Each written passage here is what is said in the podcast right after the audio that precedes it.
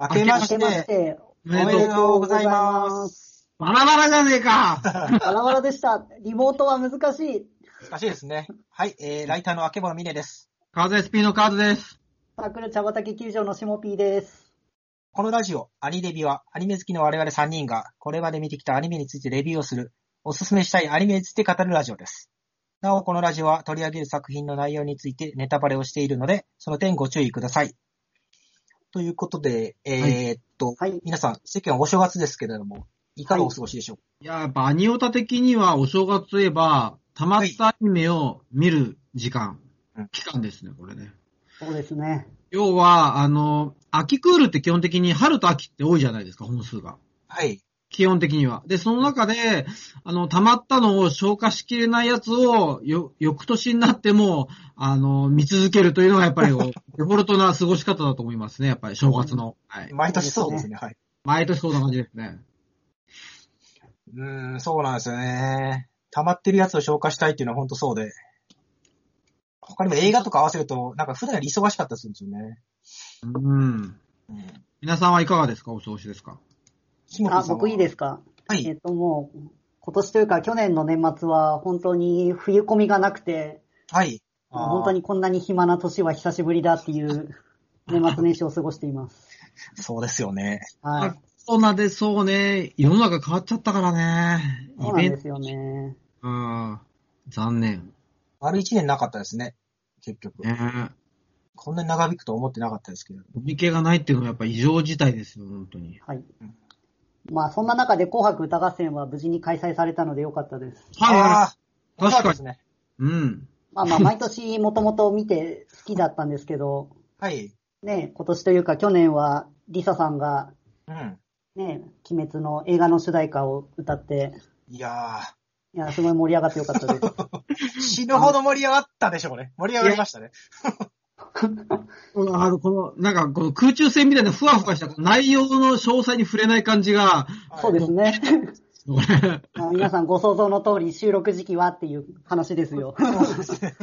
実は年末に収録しております。すいません。お正月はなかなかちょっと時間取れなかったですね。そうなんです。はい。予想で話してますが、でも多分僕アニメ見てるっていうのは多分変わらないと思うんですね。そうですね。ああ、もう決まってるんで。はい。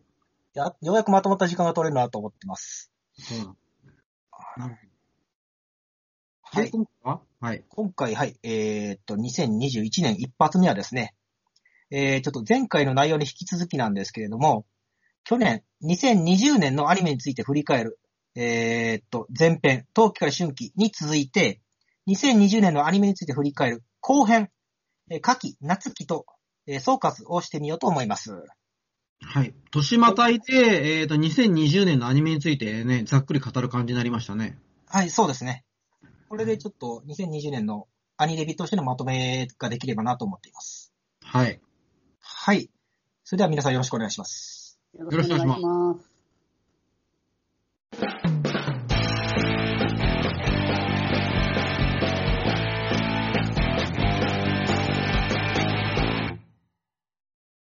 はい、えー、それでは、2020年のアニメについて振り返る座談会後編、夏季と総括を始めたいと思います。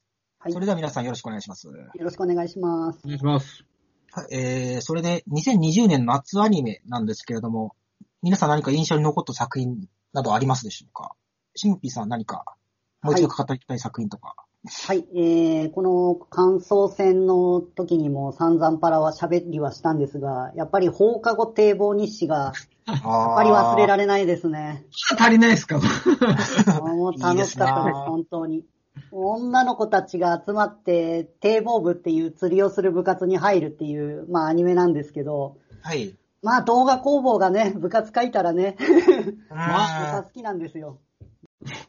動画工房大好きやな、君。本当にもうホイホイ釣られるんです。僕が。わかりやすい。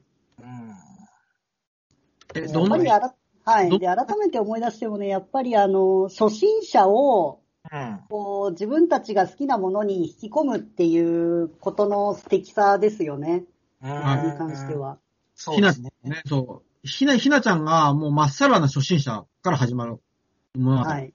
そうです。ひなちゃんがやってきて、それをこう、幼馴染だった夏美ちゃんが誘った、あ、最初は黒岩部長が誘ったんでしたっけ？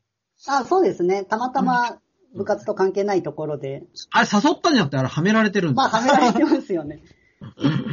そうか、そうか。す。罠にかかりました。助けてあげるから、堤防部に入臨社員って言われるっていう。はいはいはいはい。なるほど。黒岩部長が釣ってきたんですね、じゃあ、ひなちゃんを釣り上げて。そうですね。ひなちゃん釣られた側ですね。ですね。はい。その通りで。さすが結城部長。結城部長よかったなで、まあ、最初は興味なかったひなちゃんに、こう、うんまずは手取り足取り教えて、やらせてみると。うんうんうんで、餌とかももう全部つけてあげて、とりあえず竿振ってみなっていうところからまず始まり、うん。うん。で、次はじゃあ自分でその釣った魚の針を外そうに続いて、うんうんうんで、そしたらもう今度自分からどんどん釣りたいって言って、もう餌とかももう自分でやり始めるんですよね。はい気づいたら。はい。で、後半のキスの釣るところではもう釣り方を教えないっていう、こうすれば釣れるんだよっていうのを部員たちは長く釣りやってるから分かってるけど、でもそれをあえて教えないで自分で釣り方を考えてみなさいって言って、で、ひなちゃんが自分で考えて最終的にはちゃんと釣れるっていう、本当に綺麗な流れですよね。あの、うんキスの、あの、その攻防というか、例えば日常系って言われるアニメって盛り上げをどうするかっていうのは結構課題だと思ってるんですよ。はい。えあの結構日常を描くキャッキャウフフ系はどうやって盛り上げ、盛り上げてラストを結びつけるかっていうので、そのいわゆるキス釣りをどうするのかっていうことで、本人が一回失敗して、ひなちゃんが失敗した後に、お前がこうネットで検索したりとか調べて、もう一回トライアンドエラーで成功させる、そこで感動させるっていうこの構成ってめちゃくちゃうまいよねって思いましたね。いや、新しい気がしましたね。うん。なんか理想的な漫画、あのー漫画というかアニメの作り方をしてるなと思いました、僕は。うん。なんか、しもべさん、他にありますか？はい。あとはですね、これも、まあでも、うんいろいろ語ったんで、いや、大丈夫ですよ。やっぱ、夏美さんとのやっぱちょっと友情よりを僕は今回押してってるんですけど、相変わらずの友情より好きですね。リーはやっぱりね、ちょっとまあ、メタ的になっちゃいますけど、僕ね、その、なんか、ゆり物がすごく最近ブームな、ブームというか流行っていて、はい。えこういう目で僕、つい見てしまう癖が今年というか、あの、2020年にはついていて、ちょっとひなちゃんとなつみちゃんの、ちょっとペア、ペアリングがちょっとたまらんなと思いながらですね、ーニヤニヤ。で、あれって、もう一カップル、えーの、結城部長と、あの、大野誠っていう背の大きい、こう、メガネかけてる先輩との仲の、もうなんかすごく和むというか、微はい笑まって、なんかいろんな組み合わせ楽しめるよねってところでですね。あの、これアニメすごく作りとしては丁寧ですね。うん。ああと僕ね、あの、のんべの大人の女の子好き、好きなんで、はい。ああ、顧問 の先生が。さやか先生の、はい、あの、やっぱり、なんか、お酒大好きな成人の女性って、アニメでちょいちょい出てくるんですけども、そのあたりがすごくツボなんで、はい。なんか、人ころいっぱいあって困りますよ、確かにここ。語うんりたいところいっぱいありますね、そう言われると。あと僕、あとあれ、あれですね、あの、ほん、まあ、あの、前回も喋りはしたんですけど、あの、その釣りのマナーの啓蒙とかが、アニメ通してやってるのも、本当にすごい好感が持てて、うんうんうんじ自分たちが楽しむだけじゃなくて、人に迷惑はかけちゃいけないよって言ってるのは、すごくいいなと思いました。最後のさ、あの、標語にさ、それ出してくるじゃないですか。そうですうんね。ああれ、すごく面白いよね、あそこね。あの演出。あ、なんかちゃんとそこマナー守ろうね、みたいなのを、なんか、標語っぽく締める、締める感じの終わり方もすごく、なんか気持ちよかったですね。そうですね。なんか説教臭くしすぎず、でもちゃんと伝えたいことはあるっていうところのバランス感覚がすごく良かったですよね。うん。うん。なかなんるほど。アニメで入ったにわかファンが、マナーを無視して悪いことするのは良くないよっていうのを、やっぱりあそこでちゃんと、なんかあ、そうです、制御して、そうです。まあそうですね。例えばね、あの、ゆるキャンとかいろいろあるじゃないですか。この新しいジャンルの、こありますね。う、を分かってない初心者が、こう、割とこう、頭から突っ込んでって、迷惑かけてしまうということをやっぱり、こう、防ぎたいじゃないですか、そこは。うん、うん、そうです。ね。うんこの辺り釣りのマナーはこういうのがありましてっていうのを作品の中で自然に伝えていくっていうのは、なんかすごく上手な、なんか理想的な形ですよね。はい。はい、わかります、これは。もう、そうか。まあ動画工房だしな、これはもう完璧なんで、もう2期待ってますって感じですね。お願いします。そうですね。はい。もうすごく待ってます。はい。うんはい、わかりました。放課後堤防日誌。はい。はい面白かったです。じゃあ、ミネさん。えーっと、じゃあ続いて私は夏アニメで、ちょっと語り漏らしたことがあるのは、あの、彼女を返しますっていう作品なんですけれども、こちらはもう2期は決まってますからね、もう大人気作。はい、大人気作、はいまあ、ラブコメ作品なんですけれども、はい。えーまあ、あの、いわゆる疑似恋愛的な女の子をレンタルできるサービスがある男の子が、その子とこう、付き合う付き合わないみたいな感じで、えー展開していくドタバタコメディって感じなんですけれども、うんうん。この作品がもう、とにかく、女の子がめちゃくちゃ可愛くてですね。うんうん。これ言い回し、0点の言い回しですけど、知能指数ゼロな感じ、最高な感想です。まあ自分で言ってびっくりしましたけど。えーっと、とにかく画面がこうすごく水分が多めというか濡れたようなビビッドなはいはいはい。絵柄で、で、ピントとかのフォーカスもちょっとずらしたり合わせたりっていうのがすごい細かく考えられていて、うんうん。で、どういったらいいんですかね。例えばですけども、あのー天気の子とか、ああいう感じ、まあ全然違うんですけど、違うと思うんですけど、みたいな絵作りしてるなっていう印象がすごいありましたね。あと、京都アニメーションだったうんら、響けユーフォニアムとか、あー、あれも水分多めですよね。はい。はい水分多めの中、だったのです。もう、もうそれだけで毎回、いい映像が見たいっていうので、見るのを楽しみにしてた感じで。水分多めっていう描写、これ、アニメ上級者にしか伝わらない例えで、なんか難しい。あ、そうですか。似てたような絵作りっていうのはね、難しいな。うん。ニュアンスの話になって申し訳ないんですけど。なんか、まあ、つやつやしてるというか、はい。プリプリなんか難しいな、これな。そうそうそうあれですよね。さっき言った放課後堤防日誌の初心者を置き去りにした会話ですよね。そうだわ。そうですよ。啓蒙しないとダメだわ。啓蒙って失礼だ。刺さった感じですね、これね。はい。そ言わんとしてることはわかります。なんかそこになんか、う。ん。みずみずしさと言っていいのかな青春独特のみずさが入ってるっていうのかな。うんそうですね。こう、キラキラした感じがあるんですけれども、この作品はその、キラキラしてないみずみずしさも描いていてですね。はいはい。えー特に男たち、男性キャラクターとか出てくるんですけど、うん。彼らはほぼエロいことしか考えてない感じがあってですね。生々しい。はい。だからなんかこう、中高生ならわかるけど、大学生でこれかーとなんか見ててかなり、男として絶望的な気持ちになったり してですね。あ、ディスってるんじゃないですよ。なんて言ったらいいですか、ま今んとこ褒めてないですけど大丈夫です。あ そうですか。えーじゃあちょっとこれから褒めるんですけれども、まあ、えーその和也くんが、えーこう、誠実とか不不誠実とかいう以前に、こう、女の色化にこう、勝手に惑わされているだけみたいな、こう、描写が続くんですね。はい。えーでもちょっと一箇所、こう、和也くんのこう、ピュアさが際立つ場面がありまして、うんうん。で、ちょっと、あのー明らかにですね、こう、マス、マスターベーション的なことをしてるシーンがあるんですよ。はい。ありましたね。えー、和也くんが。で、えー、です。それで、和也くんはずっとこう、マミちゃんのことを想像しながら、なんかこう、そういう行為に及んでるんですね。うんうん。でも最後の最後にこう、果てる時に頭に浮かんだのが、千鶴さんだったんですよ。おーメインヒロイン。はい。はい、メインヒロインの千鶴さんで、で、それで自分が本当に好きなのはち千鶴さんだっていうことに気づくシーンがあって、で、まあこれはなんか見てた時に、これはなんか男の生理現象みたいなのに基づいた、基づいてこう恋心を描いてるので素晴らしい場面だなと思ったのを覚えてますね。割と、ま、あの、マガジン原作は割とそういう生々しさも結構、そうですね。マガジンって。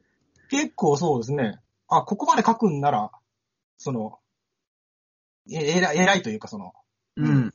よくやったなっていうか、そう。ドメチックな彼女とかもそうなんですけど、結構そういう生々しさをやっぱ描く、あの、青春劇はやっぱりマガジンがお得意とするところなんで。そうですね。やっぱうんそれは的には、あの、結城葵か、あの、天宮空か、みたいな、二択じゃないですか。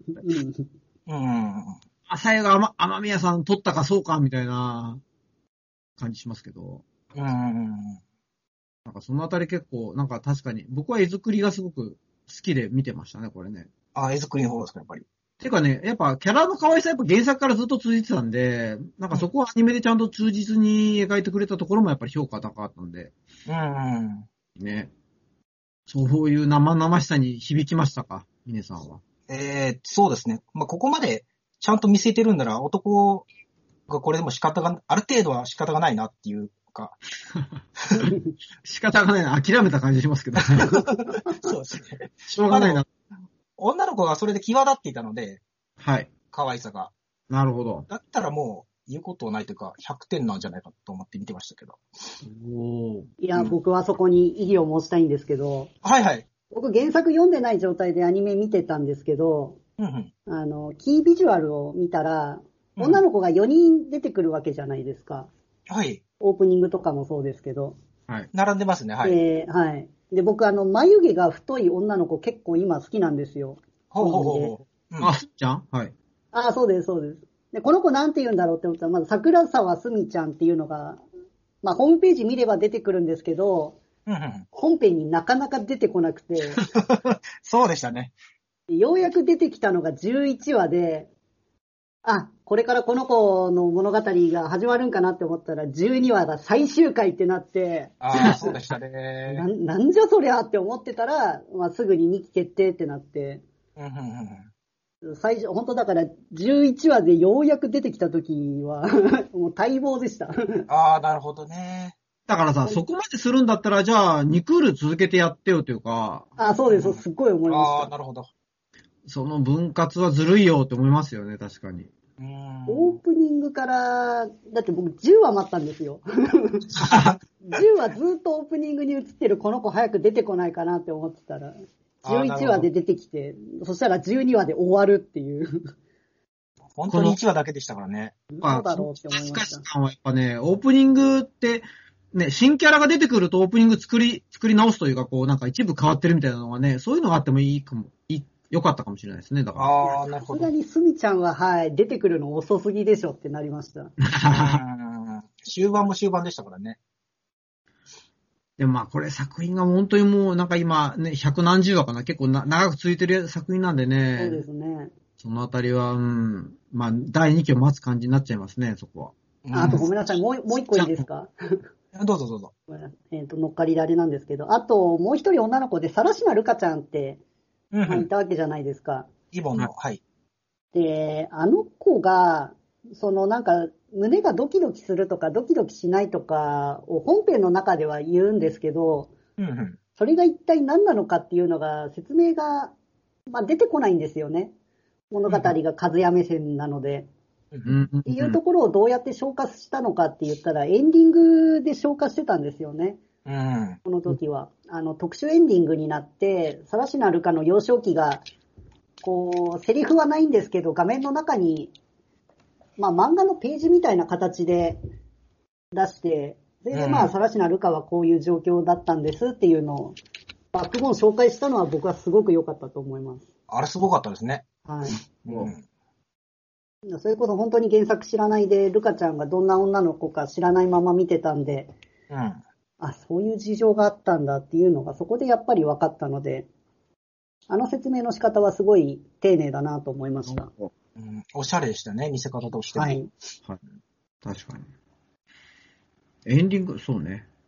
なんか、僕エンディング、それで思い出したんですけど、ちょっと別の作品で申し訳ないんですけど、ええはいはい。あの、かぐや様告らせたいってあって、あのはい。ちかちゃんが、あの、なんかあの、いろいろこう、ゴキブリの面白い回があって、どうやって紹介するのかなと思ったらエンディエングで紹介してて、本編でやらないのがあって、割とそのあたり、ぎあの、アニメスタッフの技巧に結構エンディングって使われるんだなっていうのを今、ふと思いましたね。あれって本編にある話なんで、本編というか、漫原作にある話なんですね、あれ。へえ。って話で盛り上がってて、この話って結構絵面的にきついからアニメでどうやるのかなと思ったら、エンディングでや、消化して本編ではやらないっていうオチだったんで、うーん。ごめんなさい。余談ですけども。なんです。いなるほど。エンディング30秒でしたっけ？それぐらいかな。やあれね、ちゃんと漫画で1話になってるんで、そっち、皆さん読んでって思いますね、そこは。あ、なるほど。神谷様に関しては1分30秒、ものすごい動画枚数使ってますからね、あれ。そうなんですよ。あれは本当に。まあまあ、つまりラボコメは面白いってことでいいかな。そうですね。なんか急に知能指数低い結論ですね、我々。一周するとね、頭パーになるんで、それは。確かに。まあまあ、この辺りはでも、また多分来年語るでしょうって話ですよね。可能仮に。ね。そうですね。もういろんなラブコメがやっぱり見たいなっていううん感じですね。はい。わかりますそれでは、えーと、お次、最後、川津さん、何か、あ、はい。夏アニメあたりで何かありますかね。仮漏らしとしてちょっとデカダンスを取り上げさせていただきました。あ、デカダンス。はい。というのもあの、収録時点では僕最終話まで見ておらず、まあ、忙しかったんです、本当に。それでですね。お疲れ様です。そうただ、あの、SF で結構先が見えない展開の物語で、途中までだったんで、なんともこう、評価のしようがなかったんですけども、まあ、最終話までですごく面白かったんでね、ちょっと言わせていただければと思うんですけども、あの、まずですね、あの、おっさんが活躍するアニメがもっと見たかった。でやっぱどうしても10代の男女がヒロインに、ヒロインというか主人公になりがち。ありますね。アニメってうん。あの、もちろんいいですよ、そういうのって。あの、俺ガエルとかもう本当最高でしたと。そこは言いますと。で、それとは別に、等身大の自分、イコール中年のおっさんである、この俺が感情移入というか、あの、なんか、もっとこう、ログインできずとも、なんか重ねて楽しめるアニメがあってもいいんじゃないかというところにデカダンスは、であの、カブラギというおっさんが活躍するアニメなんで、そこまで評価うん。いまして。でですね、まあ内容なんですけども、なんだろう、要は主人公たちが結構、えー、まあサイボーグの体になっていて、はい。ゲームの中にログインして、そこの女の子の、女の子とか、な夏目って、あの、夏目っていうもう一人のヒロインとの開口で自分を変えていくって物語なんですけども、うんあの、私あの、このアニメ勘違いしておりまして、ゲームの話だとずっと思ったんですよ。ほうほうほう、ゲームの話。要は、あの、デカダンスっていうのは、いわゆる、そ、そういうゲームがあって、オンラインゲームがあって、そこにログインして楽しむゲームだと思っていたんですけども、うんあ、これ、違うんですよねっていうと、うん途中で気づきまして、はい。あ、あの、要は、カブラギっていう、いわゆる、現実世界のサイボーグの、まあ、人類と、はい。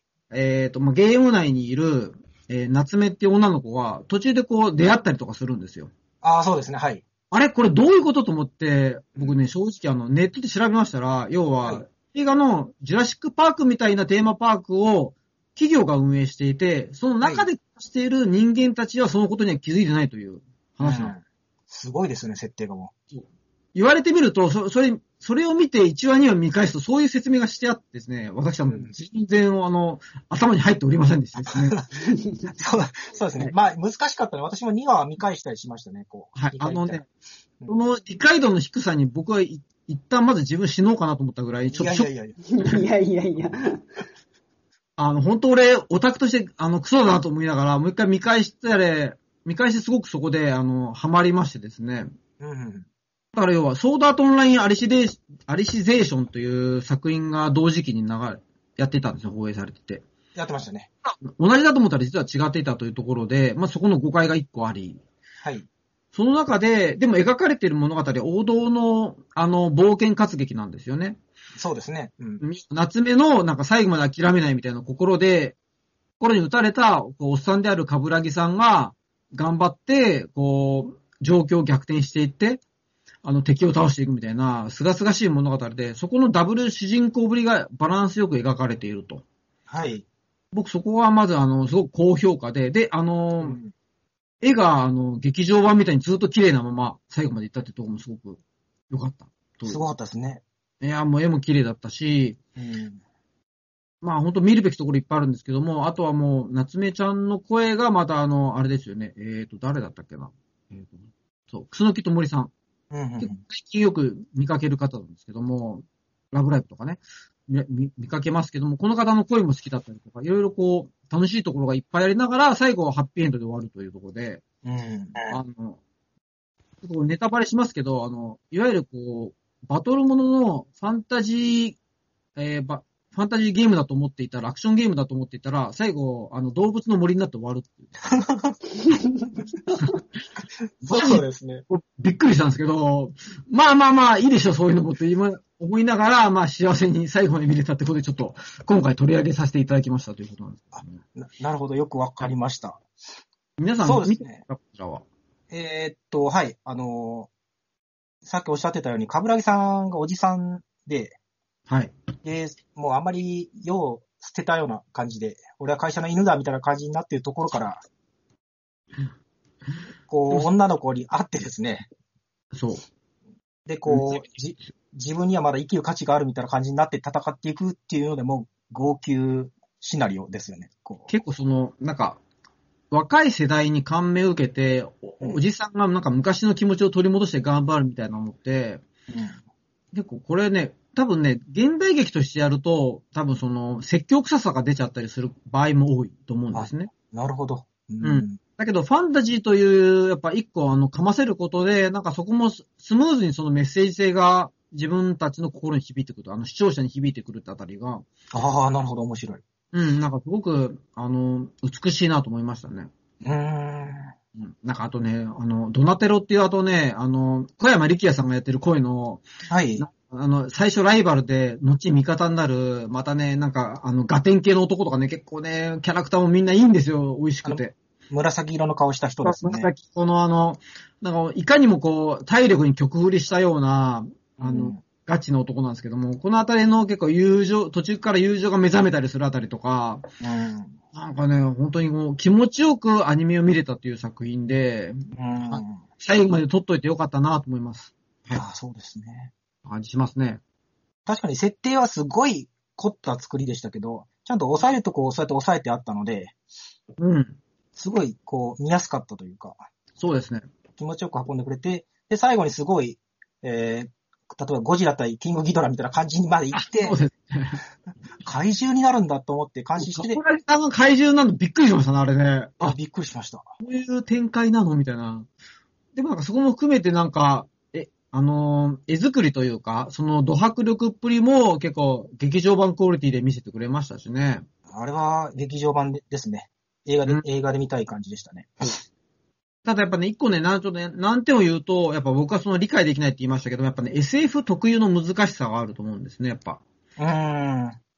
あのー構造とか設定ですよね。構造とか設定をああの100%解釈というか咀嚼できづらいところの構造は、はありましたけども、うん。僕もあの正直ネット見なかったら、多分勘違いしたままずっと見続けてた可能性があるんで、うん。それ考えると、そうね、まあ難しかったといえば難しいけども、でもやっぱり、あの、注目したい作品なんでちょっと取り上げさせていただきましたね。はい。そうですか。わかりました。こんな感じですね。えーっと、これがカーズさんの夏アニメですね。はい。僕の夏アニメに注目ですね。作品でした。デカダンスでした。えー、それでは、えー、そ他の夏アニメで何か皆さんありますかね？あ、えっ、と、ちょっとシモピーなんですけど、ちょっと語り漏らしがあったんで、どうぞどうぞはい、はいえっ、と、前回の感想戦の時にも触れたラピスリライツだったんですけれども。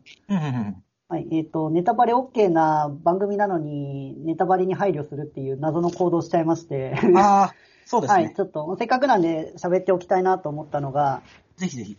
はい、えっ、と、主人公のお姉ちゃんがですね、えっ、と、まあ、あの、ティアラの影響でですね、えっと、喉がダメになっちゃってですね、で、あ、エリザさんか。エリザさんがこれ、実は喋れなくなってですね、えっと、っていう状態だったんですけれども、はい。で、本当はだからこう喋るときに、えっ、と、手首にあるブレスレットですかね、そこに魔力供給して、はい。えっ、と、直接あい、直接相手に声を届けてるっていう、実はそういう喋り方をしてたんですけれども、うんうん。なのでこう喋るときは絶対に手は、えっ、と、左手に重ねてありまして、はい。で、そうじゃない、えっ、と、そこに手当てないで喋るシーンもちょっとあったんですけど、うんうん。えーっと、あれですね。同じ、こう、メンバーで活動してた学園長のクロエと喋るときは、クロエはその事情を知ってるんで、エリザもわざわざ、その、相手に気使わないで喋るんですけど、はい。そうするとじゃあどうなるかって言ったら、口パクしなかったんですよね。うえんっ。と、エリザのことを後ろから撮って、エリザの後頭部を映しながら、うん。えっと、それに向き合ってるクロエっていう画面割りになってて、うん。うん。で、そこで喋るんで、えっと、エリザがいちいちこう口パクしなくても声は届いてるっていうのが、うん。っていう演出になっているのが、すごいこう丁寧だなと思いました。隠してるってことですね、綺麗に。はい、そうですね。実は喋れないっていうのを隠してる、徹底的に隠した演出だったので、うん。うん。すごいこだわって作ってあるなと思いました。うん。なるほどはい、それをちょっとぜひ触れておきたかった次第です。そうですね、前回その話が出て、チェックしてみてくださいねっていう感じで終わってたので。そうですね、はい。うん。なるほど。うーん。夏か。他どうですかね？夏、でももう僕、ピーターグリルがあったんで、もうそれだけで僕も。そうですよね。あと、モンスター娘のお医者さんと、ド級変態エグゼロスと、もうなんか、お色疑惑が、とにかくしていて、なんかもう、幸せだなっていう多幸感だけで終わってたんで、ああ、そうですね。お腹に、この辺りで。は。はいい。と、ろ録画してあるやつを再生したら全部エロかったですからね。そうですね。そうですね。なんかそこの、でもそれもなんか、新アニメらしくていいっすよねっていうところで、うんいいと思います。あの、ね、なんか目、目くじら立て、立てずにね、皆さんね、こうね、割と、フェミの皆さんもね、こうね、思います。はい。そうですね。さらっと見たいとこありますよね。はい。ミネさんありますか？えーっと、そうですね。もう結構大体語ったところなんですけど、この頃、エンジェルビーツの再放送やってたので、はいはい。うんそれは、また、何年ぶりかな ?10 年近くぶりぐらいにまた見てですね。うんそんそっか、10年ぶりですね。はい。はい。当時のオンエオンエア以来見てなかったんですけど、うん。で、やっぱり大部分忘れてたんですけど、ラストシーンとかはちゃんと覚えてたので、ああ、そうそう、こんな感じだったと思いながら見ましたね。ああ、前田純節がそうね、輝いてましたよね。いやー、本当に、前田純成分がすごい結晶化されてるような感じだったんで。でもそれは結局あの、神様になった日がやるから多分その、復習としてみんなこれ見てね感がありますよね、この再放送はね。だと思いますね。うん。うん。あの、PA ワークスの3部作の一つなんで、はい。エンジェルビーツ、シャーロット、神様になった日で。そうそうそう。前田純三部作の。締めに、うん。もう佳境ですけどね、神様になった日も。そうですね。うん16時点ではそうですね。残り2話か1話。うん。じゃあな、あの、秋アニメの話しますか、じゃあ。わかりました。うんじゃあ、えーっと、秋アニ秋アニメになだれ込みたいんですけど、どうでしょうか、そのまま。うん。まあ、あのー詳しく語るのは、その後ありますよね、これ。あのはい、えーっと、詳しくこう、感想する、感想戦するのは来年、っていうか、放送が2021年。はい。このラジオの放送がそうなので、このラジオの後あるわけで、まあ、はいざっくりと今のとと途中経過というか、そうですねざっくりと感じですけども。ざっくり、じゃあちょっと、じゃあ私から言おうかな。えーっと、秋アニメ、とりあえず、結構血の量が増えている気がするって書いてますね。そうですね。わかります。すごくわかります。えーっと、そうですね。魔女の旅旅とか日暮らしとか見てるとこう、ああ、なるほど。えー、確かに。の量が結構描写として増えてるので、はい。結構固まってきたなっていうか、寄せ集まってる気がしますね。悪玉トライブとかも血の量いっぱい出てるんで、はい、わかります。うーん。そんな印象かな。あと、まあ、本数がすごい多いので、多いね。うんえーこれまでは、なんとなくこう、感じがつかめてたんですけど、もう、全体像があんまりつかめないまま結構話数が経っちゃったなっていう感じが。うん。僕ね、あの、神様に拾われた男っていう作品があるんですけど、ははいはいはい。これあの、ナロー系かな？えっ、と、角川で本、あの、ラノベになっていて、それがアニメになってるんですけども、はい。あノンストレスで見られるんで気持ちいいですね、これ。わかります。要は、異世界転生して、あの、スライム、まあ、スライムをいろいろこう従う、従うというか、仲間にできる男の子の、りょうまくんが主人公で、うんで、なんか、周りの大人たちも、りょうまくん、すごいね、頑張ったね、よくやったねってチヤホヤしてくれる。うんうんそれだけ、あの、ムカつく敵役とか全然出てこなくて、まあ、たまに現外でなんか、不正を働いていて、いる男はいるんだけど、処罰したから大丈夫だよ、つって、なんか、あの、セリフ一回で終わるみたいな、そういう。うんノンストレスっぷりがね、すごく気持ちよくて、チヤホヤしてるんで、なんか俺、ほんとこういう人生歩みたかったね。なるほど。はい。え主人公は確かね、あの、なんかブラック企業で、訂正前はブラック企業に勤めてて、なんか、過労死みたいなことになってて、なんか、はいそうです、そうですね。2週目はもっと気楽気楽に過ごせるみたいなのがね、なんかすごくなんか今時のこう、疲れ切ったおっさんの俺たちに向けに、なんかドトッキ投げてる感じがすごく良かったです。ー、うーん、なんか、ナロー系の、いわば王道パターンっていうかあれですよね。王道っていうかまあ、スローライフ系ですよね。スローライフ系なんか。いろいろパターンがあって、こう、復讐劇とか、あの、うんソードアートオンラインみたいな、俺杖系とかいろいろあるんですけども、うんうんはいあのストライフ系ですね、いわゆるストレスがない。あ、なるほど。うん。だからそのあたりあのね、なんか、さっきも言いましたけど、盛り上がりをどうつけるのかって結構課題になると思うんですけども、なんかね、うんちゃんとね、気象点結ついてるんですよ。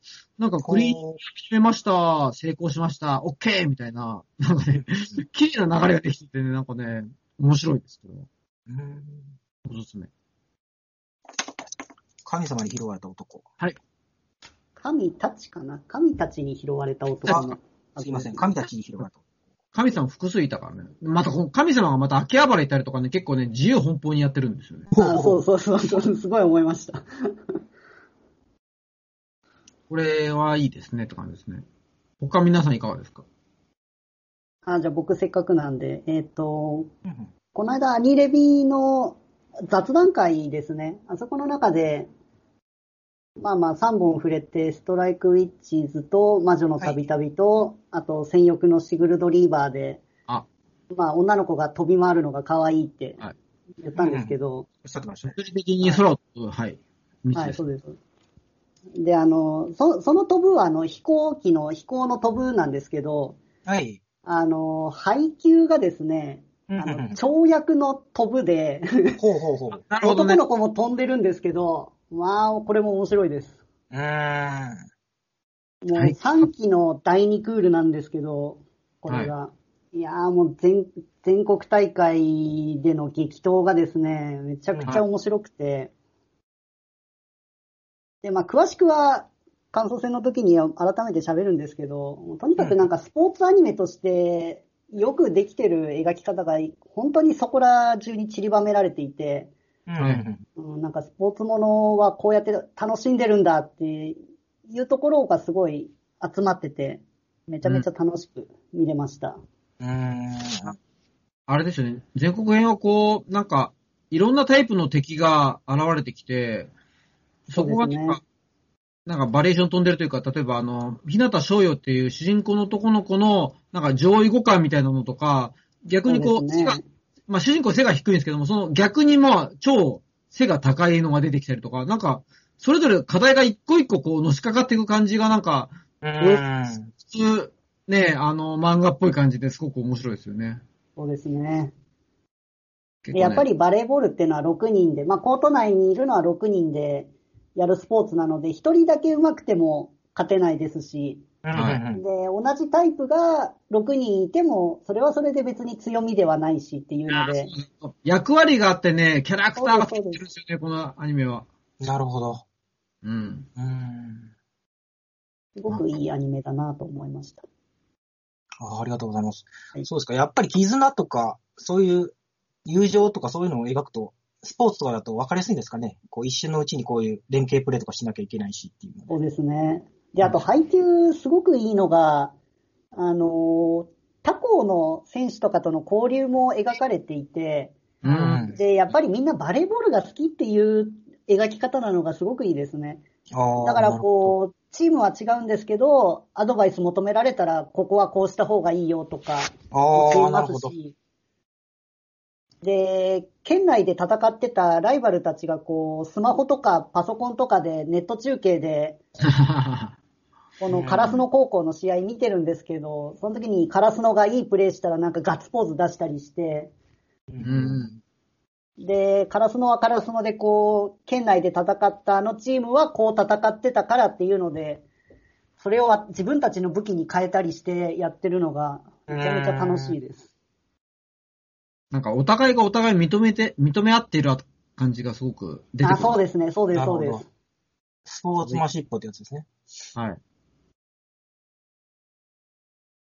はい、僕はそんなところですね。はい、配給、なるほど。えーっと、それでは、あ秋アニメは、そうですね。いや、もう私は、あのー、だいたい血の量が多かったっていうことが言えたら、あ、なるほど。なるほどね。はい。なので、次はちょっと、全体的な総括の、してみようと思うんですけれども、はい。うん、2020年のアニメについてどうだったかなっていう感じで、ほうほえー、でも、まあ私は先ほども言いましたけど、やっぱりどうしてもコロナのせいで季節感があんまりなかったので、う。うん。なんか一年通してのっぺりした印象というか、うん区切りがあんまりうまくいってない感じが自分の中でありまして、うんはいさ作品的にこう延期とかも多かったので、どっちがどっちのアニメかなっていう区分けが結構、あーなるほど。これはね、あいましたね。はい。で、その一方で、やっぱり本数が少なかったので、見やすかった印象はあるんですよね。だからなんか結構ちぐはぐな印象があって、うん。うん。でも、秋アニメにその分、しわ寄せがいくというと言葉悪いですけども、うん。数が集中してる。そうですねあーっと思って。これはね、結構その、ちぐはぐさというか、春がやっぱ少なかった分、夏と秋に集中してる感じはありましたよね、そこね。ああ、なるほど。うん、そうですね。特に秋は多い、ほんと多いと思って。うん、そうでしたね。多いですね。だから僕、あの、進撃の巨人、あの、1話取り逃したもん、だから俺。中途半端なんか先月スタートとかでしたっけ？先月というか、あの、12月の頭かな。なんかスタートで、あ NHK ってためにそういう、なんか、変な時期にアニメ始めて、割に、うんありますね、そういうこと。人の境目じゃないから取り逃すみたいなパターン結構あってですね。うん。これは本当異議申し立てしたい感じなんですけど。ファイナルシーズン。そうそうそうそう。だからね、まあ、総括化でもね、今年、あの、2020年に関しては、なんか僕はそのファンタジーものがすごくその面白かったんですけども、はい。でも現代ものもいっぱいあったなと考えると、だから、あの、だってまず、ね、2020年って一種族レビュアーズから始まってるじゃん、俺らは。そうですね。からのねそうで、した。そう、ド変化球から始まってるんで、やっぱね、はい。総括をくくるのも難しいですけど、まあまあ、ファンタジーものの印象がやっぱ強かったっていうのは、一言でまとめるとありますね。ジファンタジー。う。そうそうそうプリンセスコネクトがね、あの、話しましたけども、やっぱそのあたりとかね、含めて、うんうん、そうですねそこに注。目してますね。うん。シモピーさんはいかがですか？はい、えっ、と、僕は個人的には、うんなんかずっと言ってますけど、部活アニメが好きなんですけど、はい。そういう点では今年も充実していたなと思いますね。えっ、とうん、冬は恋するアステロイドであったり、まあこれぶ、構造としては部活なんですけど、あの、はい空挺ドラゴンズっていうアニメがね、あったんですけど、あれを、あれを部活者って言い張るシモピーさんがすごいな。あれは僕、あれは僕の中では完全に部活ものなので、一つの目的のために、あの。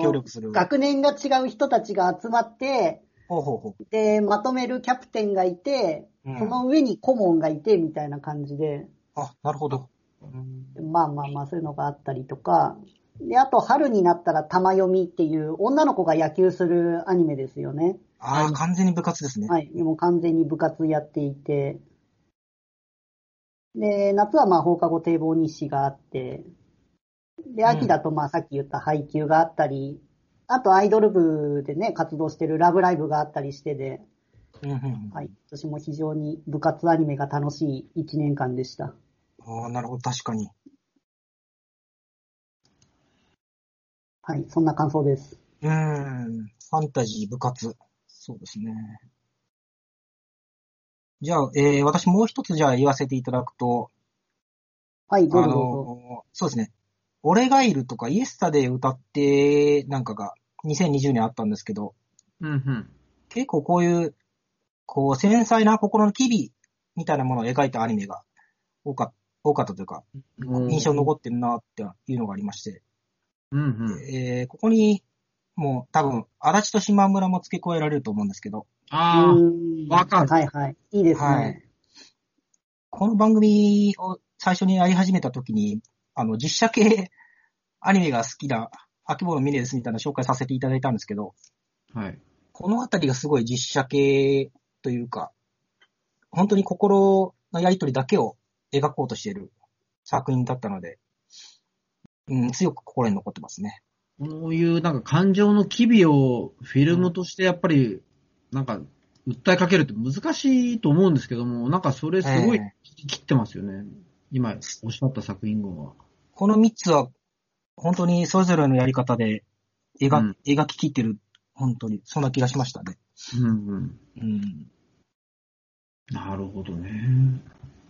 うん、もう、俺がいるとか、こう、すごい、なんていうか、ミルフィーユみたいな、こう、膜がこう、すごい積み重なってきてて、やっぱ一気に、うわーってこわかります。だからあの、登場人物の発言、八幡たちのう、はい。発言は本心を語ってないっていうのが、うん。何重にもそのミルフィーユで重なってて、はい。真逆のことだったりぼかしたりっていうのが、うん。人物ごとに繰り返されていて、う。うんん。もう本当になんつうか、尊い。ね一言で言うとみたいな、そんな感じ。はい。なので、あの、由比ヶ浜さんがこう、振られちゃうシーンで、八幡が、お前はそれを待たなくていいって言われた瞬間に、そのミリフィーユが一気に崩れるみたいなシーンが、いその一や手で崩れるー、とこあって、うんそうね。えーあれきつかっうん、きつかったって褒め言葉ですけれども、すごくいや良かったです。いやいや、ゆいちゃん俺がもらう。お前が振るなら俺がもらうって感じしますね。いや、もう一期の頃からゆいちゃん推しでしたからね、私。ねうんいや、でもまたね、まあ、ゆいちゃんお、お母さんもね、すごく可愛いんで、ちょっとね、うん。二人まとめでお願いしたい感じで。二人まとめて。一緒にお菓子作ったりしましたもんね。いやーもうあのあたりがね、あそこがね、最後のね、ゆるふわなしって、うんその後ずっときつくなるっていうね。唯一の救いみたいなシーンがあって、本当ですね。いや、もう、切ないわ。確かに。切ないですなんかそう考えると、同じ、なんかアニメ群の話をしても、三人三様で割と見てる光景が違うのは面白いですね。す でしたね。ね。確かにそうですね。全く違うものを、こう、違う角度から見ていた感じがしますね。うん。はい、えー、総括としては、こんな感じですかね。何か他にありますでしょうか？十分語ったんで僕は大丈夫です。はい、わかりました。大丈夫ですね。はい。大丈夫ですか？はい。はい、えー、以上語っていただきました。2020年アニメについて振り返る座談会後編、下記と総括を聞いていただきました。